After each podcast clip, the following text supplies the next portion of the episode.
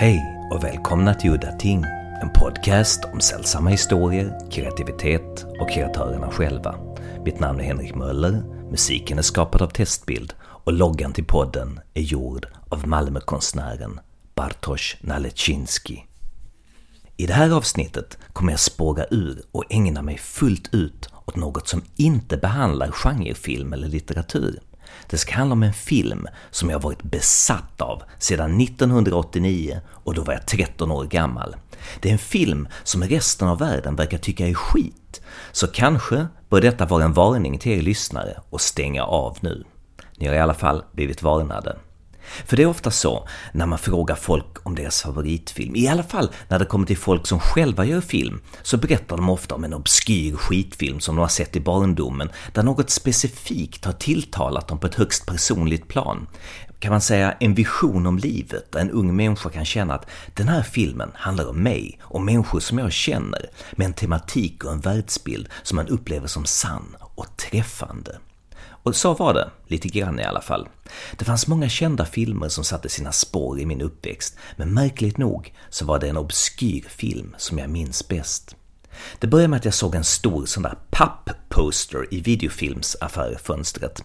Den porträtterade en närbild på en smutsig bil med ett sönderslaget fönster och inne i bilen satt skådespelarna James Belushi och Whoopi Goldberg två vid den tiden extremt populära komediskådespelare. Men det här gav inte ett intryck av att vara en komedi och den var regisserad av den ryske konstfilmsregissören Andrei Konchalovsky som hade jobbat med Tarkovsky och senare då på 80-talet gjort två riktigt framgångsrika Hollywoodfilmer, Shy People och Runaway Train. Taglinen för den här filmen var i alla fall “A film about handling life when it deals you a bad hand. Riktigt kort så handlar det om en förståndshandikappad man i 30-årsåldern, Homer Lanza, som bor i en liten kåkstad, eller kåkby får man nog säga, någonstans i Arizona. När han får reda på att hans far ligger för döden i cancer i Oregon, då försöker han lifta dit, men blir rånad på sina sista ören nästan omgående. Hans mentala tillstånd ligger som bäst på en nioårings. Han har med andra ord feta problem. Då träffar han Eddie, spelad av Whoopi Goldberg, en förrymd mentalpatient med en dödlig hjärntumör i sina sista stadier, som försöker råna honom. Men han berättar att några andra killar i en röd convertible han före att råna honom. Då erbjuder hon sig att hjälpa honom så att hon i sin, sin tur sen kan råna honom tillbaka på de pengarna som han har blivit av med. Homer verkar inte riktigt fatta innebörden av det här, trots att hon säger det rakt ut till honom. Utan han är tacksam att hon hjälper honom. Det finns rätt mycket som Homer inte fattar. Han verkar i alla fall till en början inte fatta att Eddie är en kvinna. Och han säger när hon presenterar sig Edwina, but that's a girl's name. Det här är alltså någonting så härligt som en buddy road movie med en man och en kvinna där könsrollerna inte fyller någon som helst funktion i traditionell bemärkelse. Det finns inga försök till en kärleksrelation från någon sida. Och det var en av de grejerna som gjorde att jag älskade filmen. Jag tyckte det var oerhört fräscht just då, 1989. Jag tror faktiskt inte att jag sett det since, så att säga. Och filmen i sig hade en smutsig men poetisk look där arenan är dammiga, ödsliga vägar, bensinstationer, flottiga roadside snabbmatställen, bordeller och snabbköp samt en vision av helvetet i form av Oakland. Med andra ord, en vision av Amerika skildrat av någon som kom helt utifrån. Den ryske Andrei Konchalovsky. Jag tror inte filmen hade kunnat få en sån look av en amerikansk regissör. Konchalovsky har nu skapat en film som lyckas skildra både realistiskt, komiskt och poetiskt underklassen till de absolut hemlösa och laglösa i ett ödsligt amerikanskt Reaganeskt 80-tal. Resultatet var enligt mitt 13-åriga jag en sublim, vacker och djupt sorglig film. Homer and Eddie heter filmen och dagens gäst är skaparen av manuset, Patrick Cirillo. Det enda jag fick fram innan intervjun var att Patrick var missnöjd med slutresultatet. Jag visste inte riktigt vad det var. Jag hade läst sista sidan i manuset från en bild på Ebay där manuset eh, auktionerades ut. Eh, och där såg jag att religionskritiken i slutscenen saknades Och kanske var det något som Konchalovsky hade infört mot Cyrillus vilja. Jag visste inte vad jag skulle säga. Bäst att hålla käften tills jag visste hur läget var. Can Can you tell me what uh, what what made the film work for you? How it affected you? Or what, what it was about it? I'd rather not. I'd rather wait until afterwards because the things that I like about the script might be the ones that you hate. That's fine. So, if we start from the beginning, can you tell me how you came up with the story? That one was a very strange one. I was uh, unemployed at the time. I had been trying to get into the film business for quite some time. Um, you know, without much success. You know, little nibbles here and there. And uh, that one actually started uh, as a stream of consciousness writing writing exercise. I literally had just the most basic of ideas, which was that I, I had a guy named Homer who was mentally retarded, and I was going to put him on the road to see his father. And I didn't know anything more than that. And I started writing in stream of consciousness, which was an exercise I'd been doing since college. I just sort of put him on the road and started writing as fast as I could type, which is about five or six pages a minute, and with no forethought. And so everything that's in the script, and I actually read the script again for the first time in a while, uh, everything happens just sort of happened in my mind at the time and place. So, you know, I did the first draft of it in, in three days. I'd written about 13 or 14 screenplays prior to that that I had written and planned out very well. And um, yeah, they didn't sell. And uh, you know, they were all a learning experience for me. I got better with each one. With Homer and Eddie, uh, I literally just wanted to see if I could shake something loose, if I could try a slightly different process, uh, and what that would turn into. Um, so I turned to this old, you know, exercise that uh, we did as writers, uh, which was to use stream of consciousness to get in there and not censor yourself at all. So your imagination work. I mean, Jack Kerouac, I think, did a lot of it, and uh, and I sort of wanted to emulate that and just see what ha- would happen, see if it would be any good. I didn't have any expectation that I was going to write something great, that I was going to write something saleable. I just knew I was going to write something that I saw as a movie because I think in movie terms. Yeah, I've never written a novel. I've never written, you know, was never that much into short stories or, or anything else. So movies were my medium and I literally started typing as fast as I could. as the ideas came into my head, they went down on paper. And you know, when you write stream of consciousness, you immerse yourself totally into that world. So it, it's really one of the only times in, in life where everything else goes away, and it's just you and the keyboard and the thoughts in your head, and they're they're totally focused on on the one thing, which is moving that character forward wherever he chooses to go. How different was the first draft from the final? as I went back and looked at it, I'd say about a third of it was pretty good and stayed pretty much intact. A third of it needed significant rewriting and revision, and about a third of it was so awful that I had to throw it out and, and rethink from there. And uh, you know, and, and, that happened a lot. In fact, I got up I think to about page 60 or so, and I met Eddie, uh, and then I killed Eddie off by you know I, I met him you know on page 10 or something like that or, or seven, and killed him off by page 25 and I kept, you know, Homer going on his journey, and I realized it just wasn't working. I have to stop you now. You said he. Was Eddie a man in your script? Yes, Eddie was a male. You know, Homer and Eddie. Uh, if it was going to be a woman, I would have, uh, I would have given her a female name. so, uh, you know, yeah, it was it was two guys on the road, um, and that, that became one of my big. Well, it became my big disappointment in the film that that, that they changed Eddie from male to female, uh, and it really changed the dynamics of the thing and, and sort of made it not work as well as it, it should have, in my view. Did you have any actors in mind for the parts? Uh, I don't generally, but on this one I did. Uh, I had just seen Morgan Freeman in a movie with Christopher Reeve. He played a character called Fast Black. Uh, the name of the movie escapes me at the moment. But, uh, you know, Morgan Freeman had played a character who was violent and sinister and, uh, and smart as hell uh, and dangerous, but also friendly and funny uh, so that he would frighten you and then he would win you back. You know, he'd, he'd do some things that were funny or, or, or engaging or, or, or, decent, and you start thinking, okay, maybe I was a little bit wrong about Fast Black. You know, maybe he's going to do the right thing, and then he would get dangerous again. And you know, that was sort of what I saw in Eddie. This was a character who was going to be just all over the place in terms of his emotional, you know, uh, reaction to things. That he was going to be dangerous and funny and uh, and human, uh, and you'd start to like him, and then he'd put you off again. And, and you know, he would do that to Homer as well. And so, you know, as you go through the whole movie, you know, he's constantly pushing Homer away and, and, and treating him terribly. Uh, but gradually, Homer wears on him, and it's it's through Homer that Eddie becomes, uh, you know, sort of a decent person in the end who's searching for, for a better way to, to get through his life. Just a quick aside for the listeners here. The film that Patrick was talking about with Morgan Freeman, where he plays a pimp, is called Street Smart. As great an actor as Morgan Freeman is, one thing I just can't buy him as is aggressive and dangerous.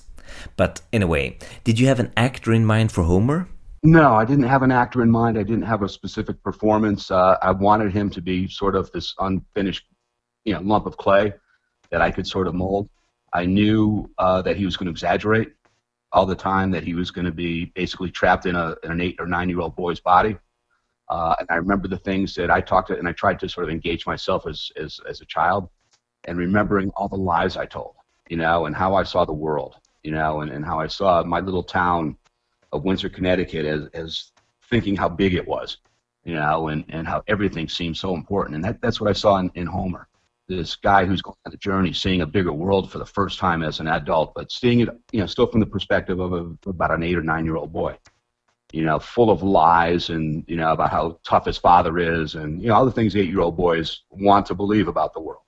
Yeah, that they're going to be major league baseball players, that uh, that their dad's the toughest guy in the world, that everything they've seen is the greatest thing ever, you know, and, and that's and that's who Homer was to me. So, how did you think the actress managed to portray your characters? Well, here here's sort of to me where the whole thing went wrong.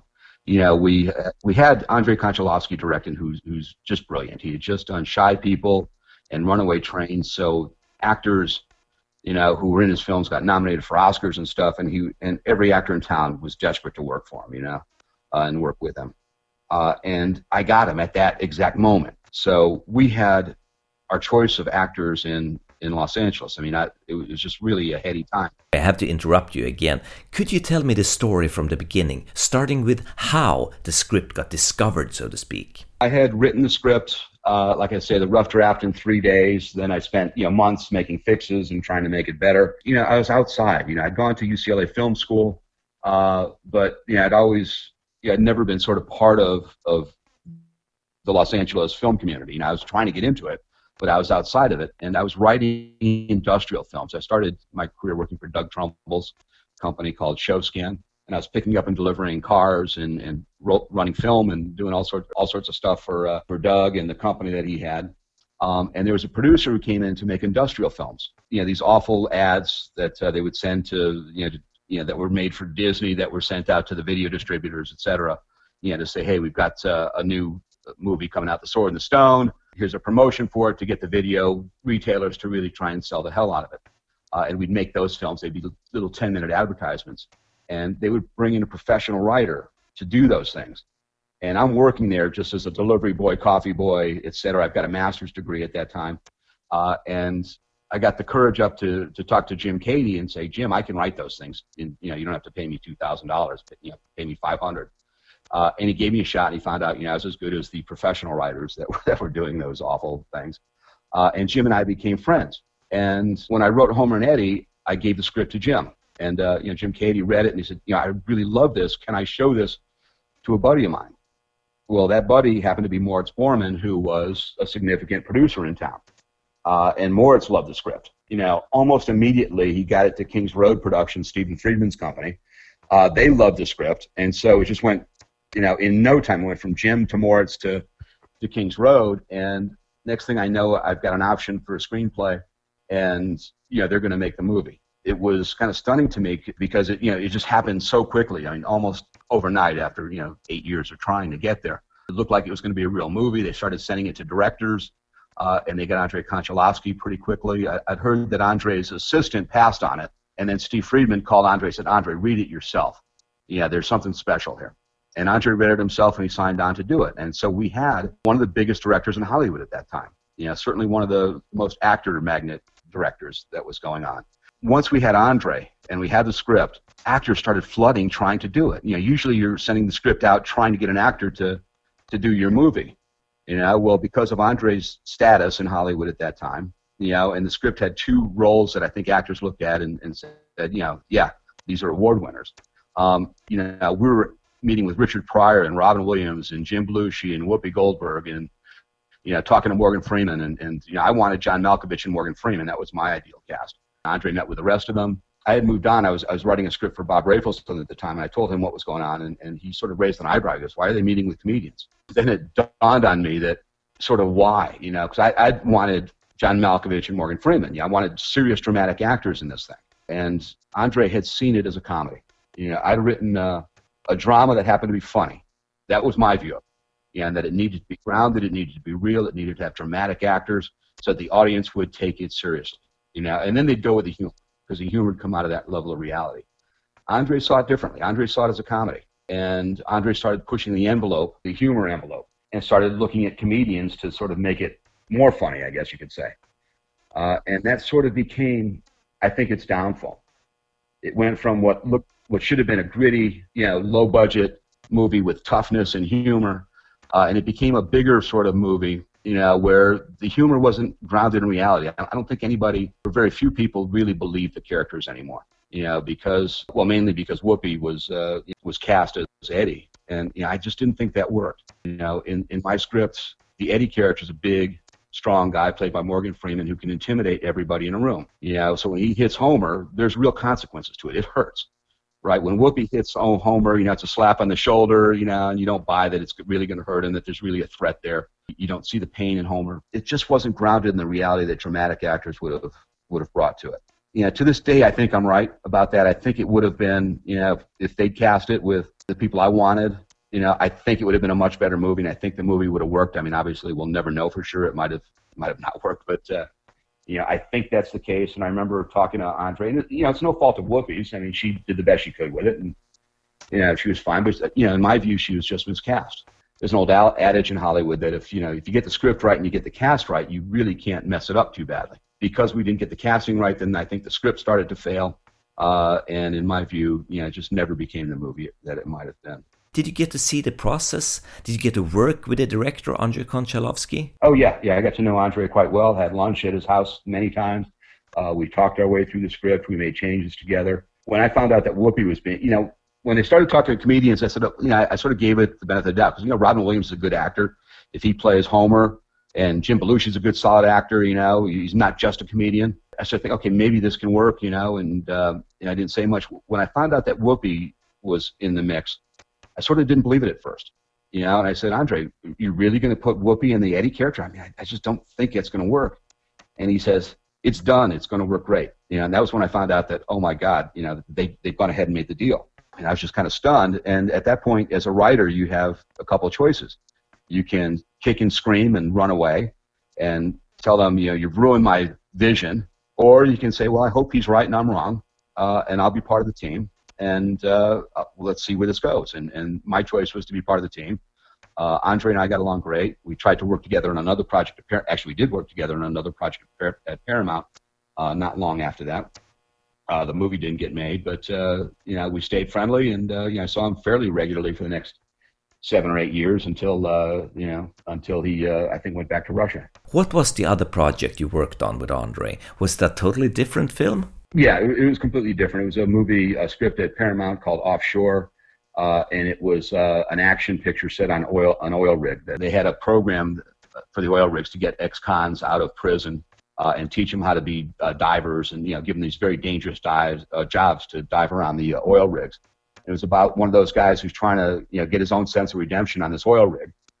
And there's a crazy man at the helm who's losing his mind. So, did you get to visit the set during the shooting of Homer and Eddie? Oh yeah, yeah. I was on the set fairly regularly on Homer and Eddie. I mean, Andre and I had a great relationship. You know, I learned a lot. I was actually on the. I went to London for the editing of the movie with Andre, so I was in the editing booth all the time. So for me, it was a real education. I got a lot out of it. I mean, it made my career. Uh, I learned more probably in that movie than uh, you know than anything else I'd ever done. What did you learn from Konchalovsky? Um, well, first of all, I saw the process. You know, prior to that, I'd you know one of the things that got me interested in, the, in, in getting into the movie business was a movie called The Stuntman with Peter O'Toole and Steve Railsback and Barbara Hershey. Yeah, I love that film. Uh, and of course, it talks about how to make a film, and none of it is true. You know, I mean, it, it mythologizes filmmaking, you know, in a way that you know just isn't very true, which I found out much later. On the set of Homer and Eddie, I sort of sort of saw the nuts and bolts of really how it works. So, you know, I got past all the mythology that I'd, I'd learned you know, from various movies I'd seen and, and some of the things I read. I remember showing up the first day of editing. You know, I'd, I'd flown from you know Los Angeles to London to work with Andre on the editing, and he was working with a guy named Henry Richardson, and I had my script with me, right? And Andre takes my script. He goes, "What? That, that will do you no good here." And he threw it in the trash. you know, and he goes, "The film is here." You know, and he said, "It's on the screens, and this is what we will be working with." And you know, he was right. The script was absolutely worthless at that point. And uh, you know, and and so that was sort of an awakening, seeing, you know, how Andre chose chose to you know shoot the film. You know, he started out doing a lot of handheld stuff to try and give it a gritty, raw look. Uh, and then as the film went on, actually it was the other way around. He started out doing you know every you know everything with you know sort of more beautiful images in the beginning, and by the end he was doing more handheld stuff to give it a rougher texture. Uh, you know, to see the thought that goes into you know just making the film uh, and how you know the camera or how the photography sort of affects the themes or reflects the themes of the movie uh, and what's going on. You know, he did quite brilliantly, and I, I saw how you know how he did that. And then I, I, in subsequent films, I'd watch Scorsese films and realize, oh, that's why he shot it this way, right?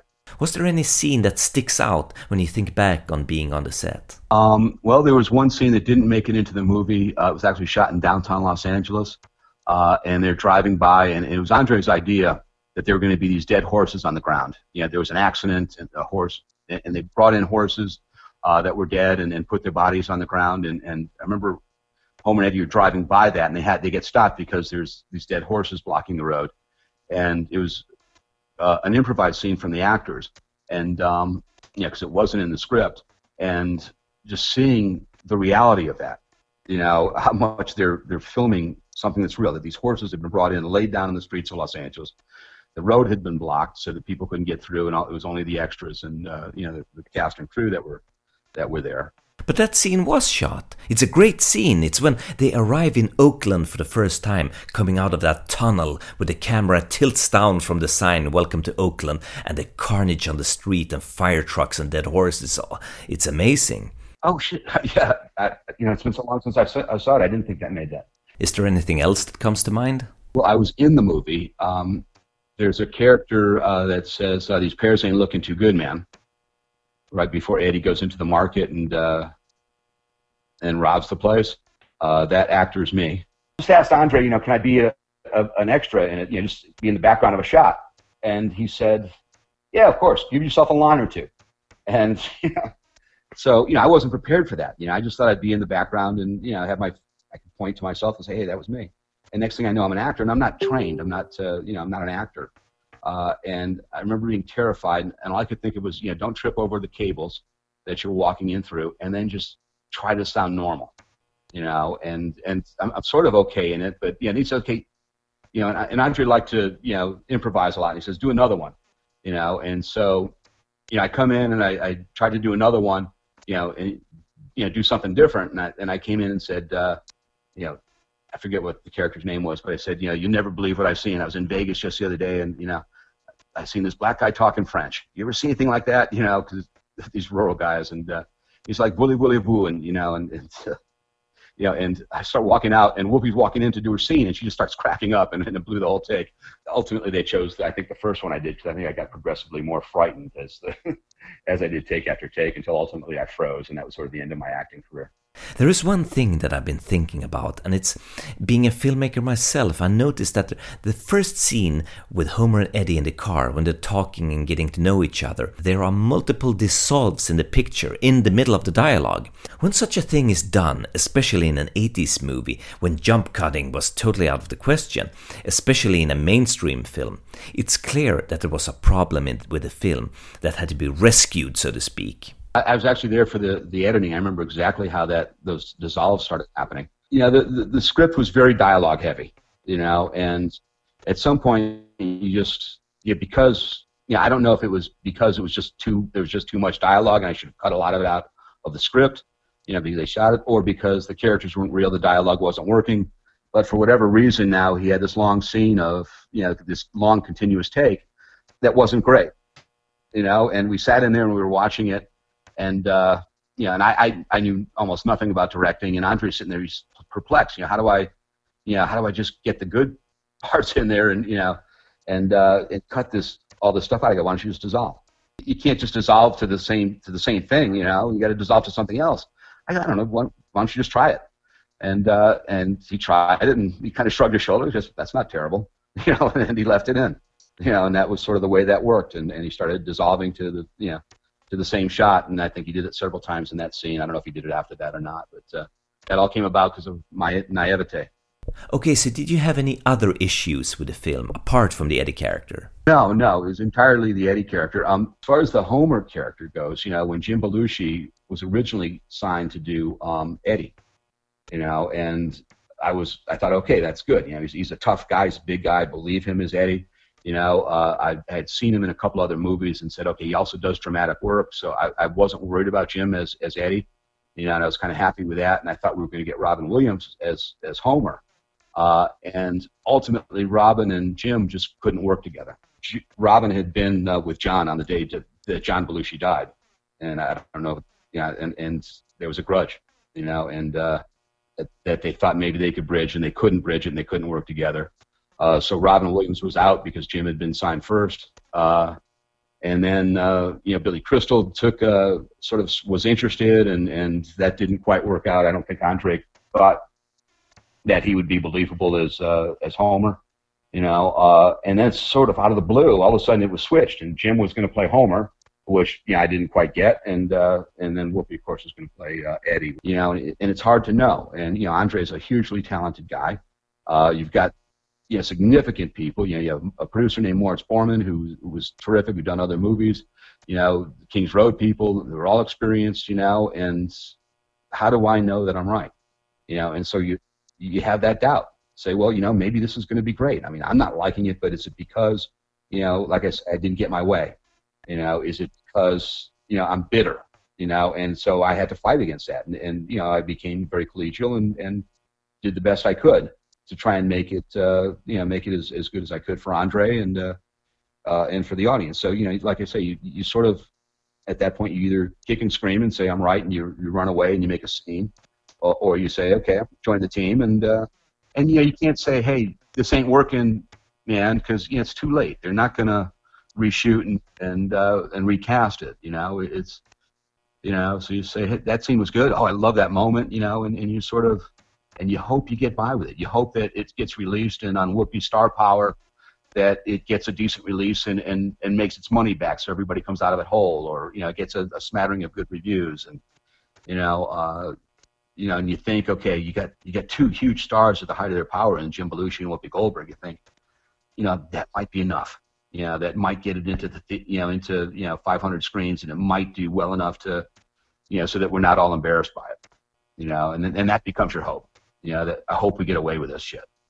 Well, I remember going through this through the movie, and, and we were in post, and and we had just come out of a screening, and it didn't go well, and and you know, Andre was really down, you know, and uh, and and at that point, he made the realization. He goes, "None of this is real," and I sort of nodded, and I said, "Yeah," and uh, you know, because he knew that uh, you know and I think that's why he asked me to go to England in the first place because he knew he was in trouble with this one, and he was hoping that something you know, could uh, he'd been there for several weeks editing, uh, and he was hoping he could find some way to save it. And uh, I think he was sort of out of ideas, and he brought me over there to see, you know, maybe I could inspire something, uh, you know. And uh, you know, I don't think I did. Well, I know I didn't. But, uh, you know, so you know, he he knew where where this was going, and it, it hurt his career quite a bit. You know, he'd been sort of a darling of Hollywood prior to this, uh, you know, could do no wrong really. He was just, you know, he had, I think he'd made three movies, and all three had been, you know, quite good. Plus, his, you know, all the movie he made in Ru- movies he made in Russia before coming over. Great to hear that you got along well with Andre. He has quite a reputation.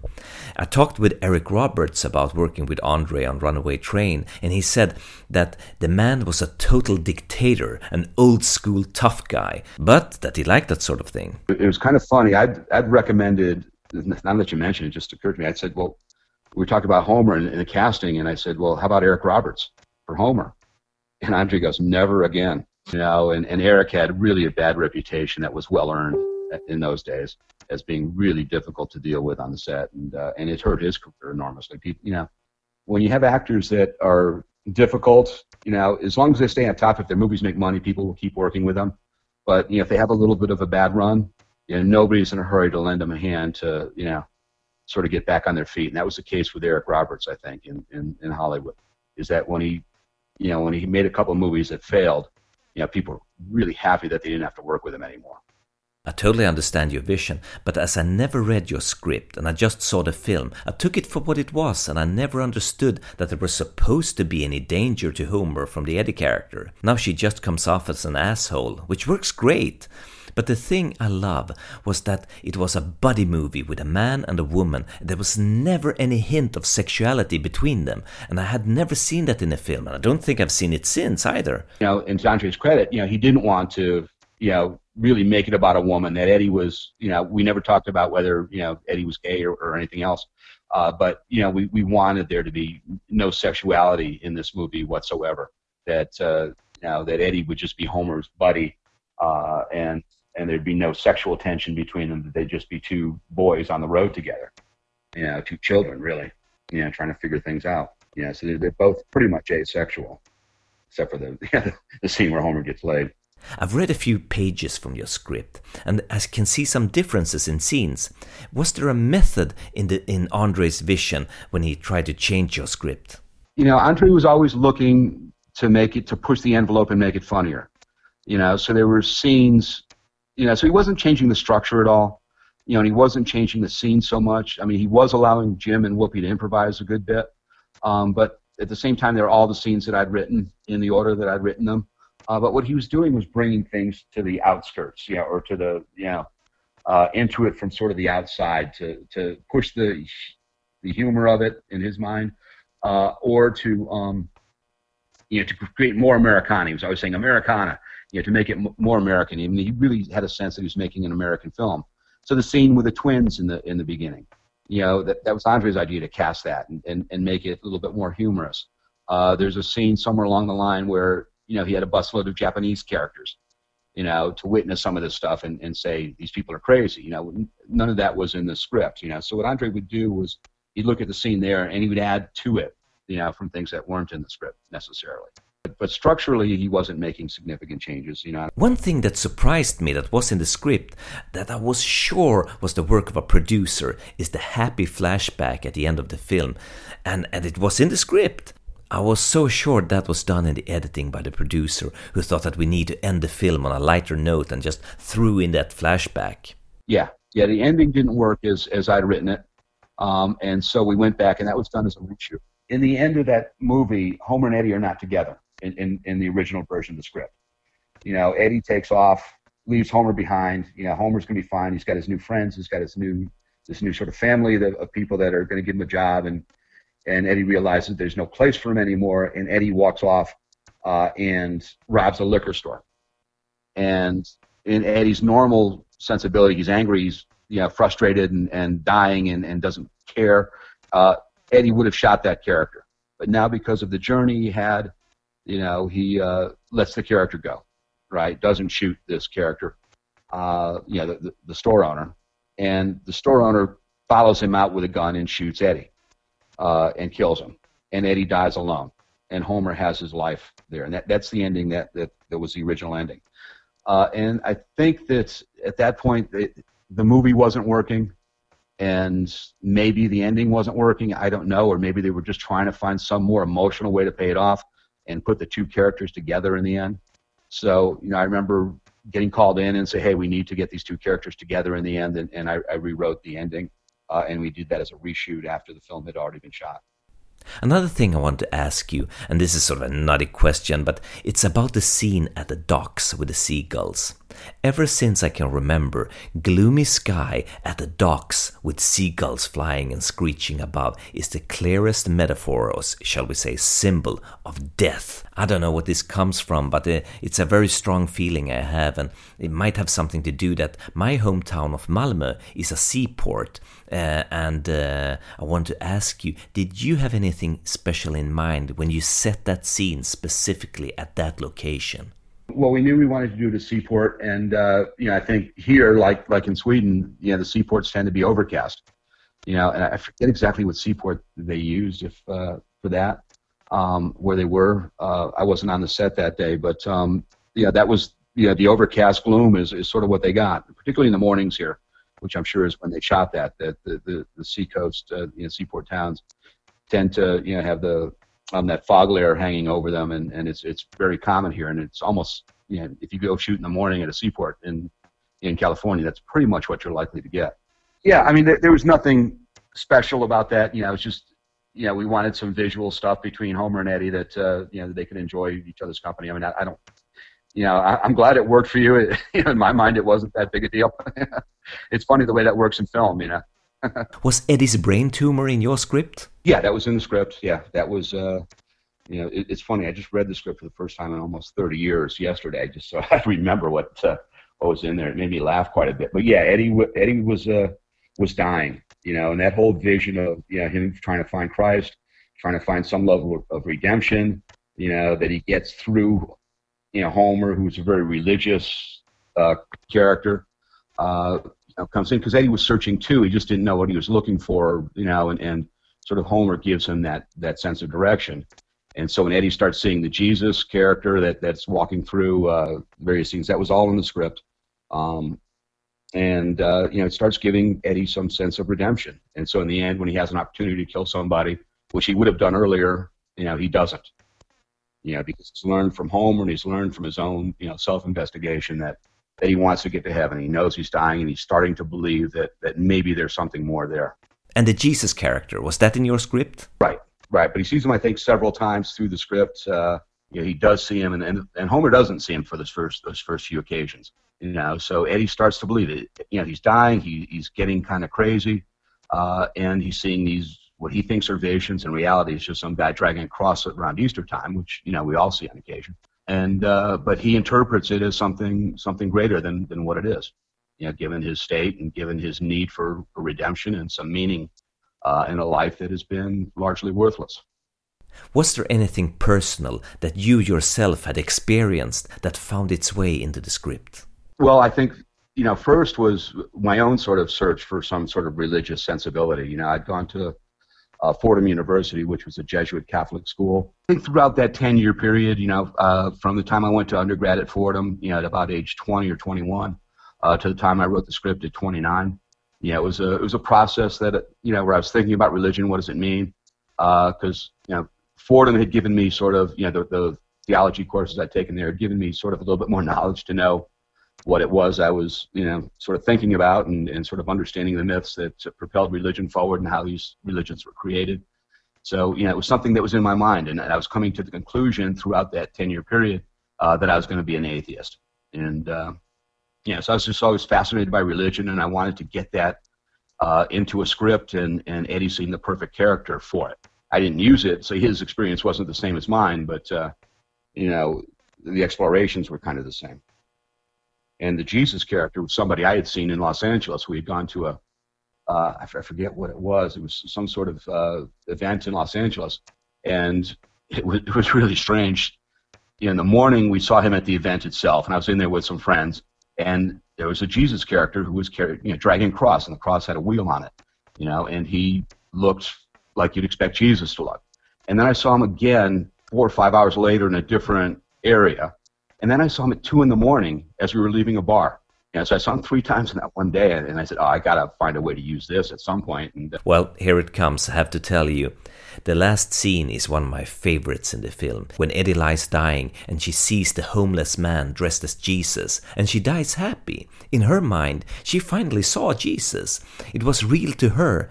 And then, brilliantly, the old middle-class couple come out of the house, apologize to Homer about "Sorry about that freak," about the Jesus character. Now, Homer and Eddie are not too far behind the Jesus bum. They're poor, they're underclass, they're mentally disabled, both in their own way. So that's heavy. Then, as Eddie is dead, Homer says to her, Jesus is gonna take good care of you. Cut to the Jesus character walking down the street with his cross, and we, the audience, see the world for what it is. I mean, that is all bullshit. Yeah, my grandmother's very religious, and as she was dying, you know, she just had total faith. Uh, and so didn't fear didn't fear death at all. And then, you know, several or about 10 or 15 years later, I went through my father's passing, you know, and he had been, you know, never gone to church, didn't believe, although he never told me out and out that he was an atheist, but, you know, it was, it was pretty clear that he had, he didn't have faith. But, uh, you know, his last month or two, when he knew the end was near, you know, you could see him searching a little bit. you know, and, and hoping and uh, you know taking sacraments for the first time in his life when the when the priest came to the hospital, etc. You know, he didn't say no, you know, and and uh, go away. He, he said, yeah, yeah, you can you can bless me, Father, and and, and let the Father do it, and and hoping. And I remember asking him, um, you know, because my dad was lucid right up until the day he died. You know, he had, had cancer, but uh, he he was lucid and and lucid. Uh, and I remember asking, you know, you see anything? Is, is there anything more that you're seeing? You know, cause that, that was still at the time I was sort of looking and stuff. And he said no. You know, that he, he wasn't having any visions or dreams or anything that convinced him there was more to, that there was some sort of afterlife. You know, he just frankly just shook his head and said no. You know, I have a pretty good memory that the film was very popular in the cinemas, that it was sort of an audience favorite or something like that. It said so on the Swedish uh, box cover of the VHS. But then I started showing it to my friends, and uh, most of them thought it was a total turkey. And uh, and I remember that Leonard Maltin rated it as a bomb, and some other famous critics gave it one of the worst reviews ever. And I came to understand that uh, nobody saw what I saw in this film, and nobody loved it the way I loved it. I mean, a lot of people really liked the film. You know, uh, it, it won Best Picture at the San Sebastian Film Festival when it was released there. Uh, so you know, the film has fans, and and you know, for a lot of people, it works. You know, for me, because it sort of violated what my vision of it was. You know, it, it's sort of hard for me to watch. The reviews, uh, you know, were generally pretty bad. It's got a few pretty good ones, but but for the most part, you know, they're not bad. It it did not do well here in the United States. It was only released in a couple theaters. Uh, in fact, my father wanted to see it. You know, it was my first movie. Uh, you know, and and everybody in Connecticut, you my family, even though I was living in Los Angeles, were really excited to see it. And you know, they're waiting for it to come to their local cinema. And I had to, you know, call Dad. Yeah, they're only releasing it in two theaters, and you know, one's in New York and one's in Los Angeles. And he goes, "You know, I have to go to New York to see it. Won't it come to Hartford?" You know, and I said, "Well, if it does really well in New York, it will, but uh, I wouldn't count on that. You'd better get to Hartford to see it." So my dad uh, talked to all his friends, uh, and they they arranged a bus trip into uh, into New York to see it, and uh, a whole crew of my dad and his friends uh, took the bus into New York to see the movie. My dad wore a T-shirt that he had made called "My Son Wrote It," uh, and they all uh, and they all went to the went to see the film. But uh, that was those were the only two theatrical screenings it had, and so yeah, it, it tanked pretty badly. I, I heard it did it did better in Europe. I don't know if it did a lot better or a little better or, or what, but it, it was much better received there. But to conclude, was there anything else in the script that came from your own personal experience? I can't think specifically of something that uh, that happened. I never robbed any liquor stores or shot anybody or anything like that. Uh, you know, uh, I had imagined myself on this journey you know, that, uh, you know, to see where, to get from sort of point A to point B as Homer did, you know, and, and had this romantic ideal of, you know, being able to hop on a, onto a freight car, you know, and, and just go someplace. That was always something that was interesting to me that I, you know, that, that hobo sort of journey. Uh, that I always wanted to take, and of course I destroyed that for the for Homer and for the audience almost immediately. You know, with how fast the train is going when Homer tries to get on, it's one of my favorite scenes, and it, you it sort of worked in the script as well.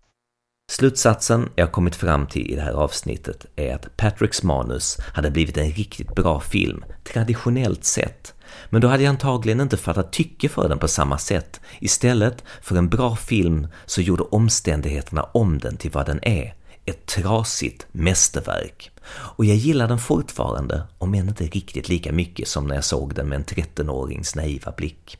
Det känns alltid bra när man har knutit ihop säcken på en lång besatthet, som till exempel när jag slutligen fick möjlighet att hänga med min största ungdomsidol, David Lynch. Den här besattheten av filmen Homer and Eddie är exakt 30 år gammal idag, 2019 och att jag fick prata ut med skaparen av historien och tvingade er att lyssna på skiten, det är ju underbart. Så tack för att ni lyssnade. Det var allt för den här gången och nästa gång så ska det handla om någonting helt annat mer i linje med vad Udda Ting egentligen ska handla om. Så tack så mycket. Hej då!